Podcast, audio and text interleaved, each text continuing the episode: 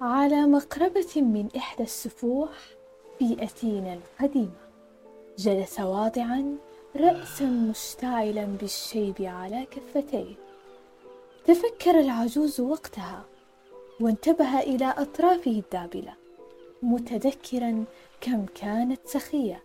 ما عجنت بأيديها تماثيلا إلا وبدت للناظر كأنها ذوات أرواح. وها هي الآن ويا للأسى كتلة ملساء ضامرة هذا العجوز هو بطلنا ديدالوس المحبوس في سجن مع وحيده الشاب إيكاروس.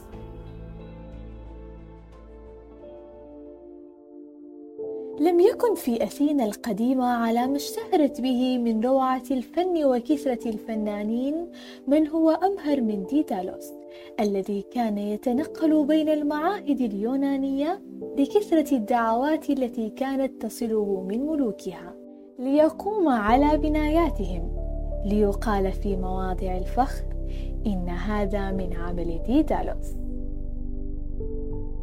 أحبه الجميع في البلدة كان أسطورتهم وكانوا لا يفتؤون يلهجون بذكره ويتغنون بما يخلق.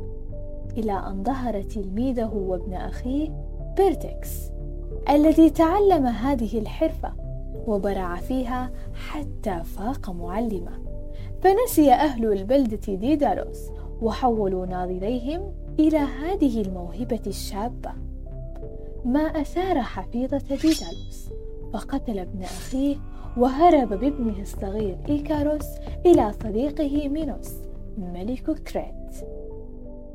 كان العجوز يرى نفسه هدية حملت على مركب إلى كريت وقابل استقبال الملك بالبطر والغرور. ما أزعج الملك فأمر بحبس الرجلين في غرفة أعلى القصر متصلة بالماء وعاشا فيها عزلة طويلة أذهبت بشباب الاثنين.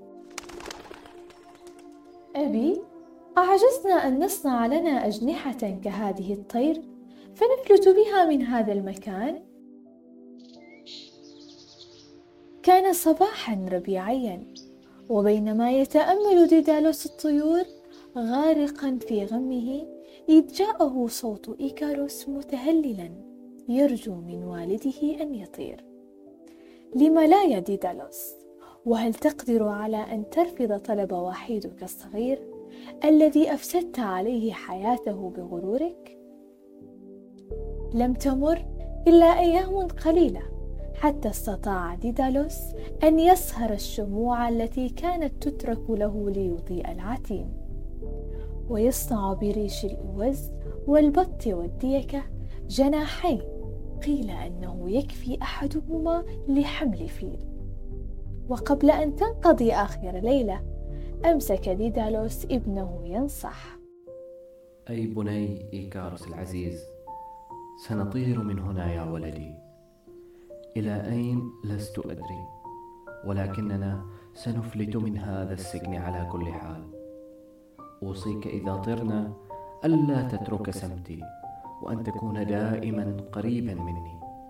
فإني أخشى إذا علوت علوا شاهقا أن تصهر الشمس جناحيك فتهوي في البحر وتتردى في أعماق الموت.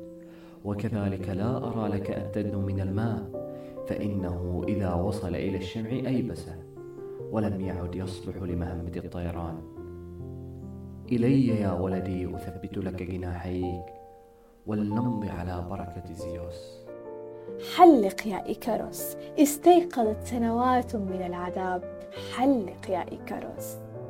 فرد يديه التي أصبحت جناحين بديعين وضربا بهما سريعا حتى ارتفعت رجلاه عن الأرض وشعر بالخفة تسري خلالهما. ككائن مستقل عن قيود الحبس. حيته البجعات عند البحيرة وطارت بالموازاة معه اثرابا من الحمام. كان يوم عيد يوم دهشة الإنسان الأول وخطوته الأولى إلى فضاء الحرية.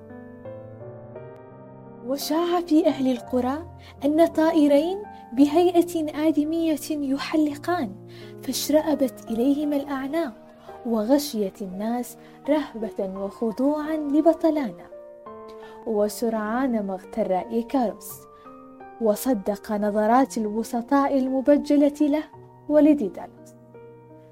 ففرد جناحه أكثر وارتفع أعلى وأعلى إلى مستوى الشمس.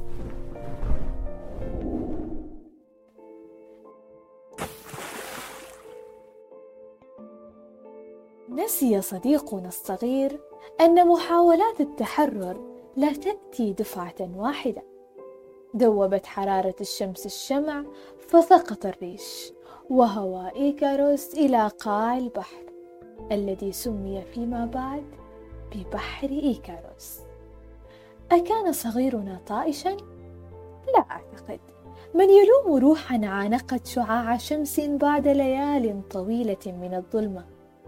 ومرت السنون ألف ألفان عشرة وأصبحت الحقوق تكبل كما حصل في الأسطورة وتزاح إلى هامش العالم هناك بعيدا عن شمس الحقيقة الصادقة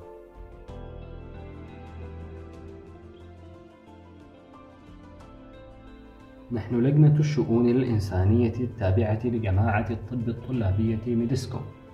في هذا البودكاست مددنا أيدينا إلى هذه الحقوق المنسية. وصنعنا لها أجنحة كي تحلق بأولئك الذين سلبت حقوقهم للذين يعيشون في الزوايا السوداء من التاريخ. قصة ديدالوس جاءت لتخبرنا أن التحليق ممكن وأن الحرية خيار متاح للجميع.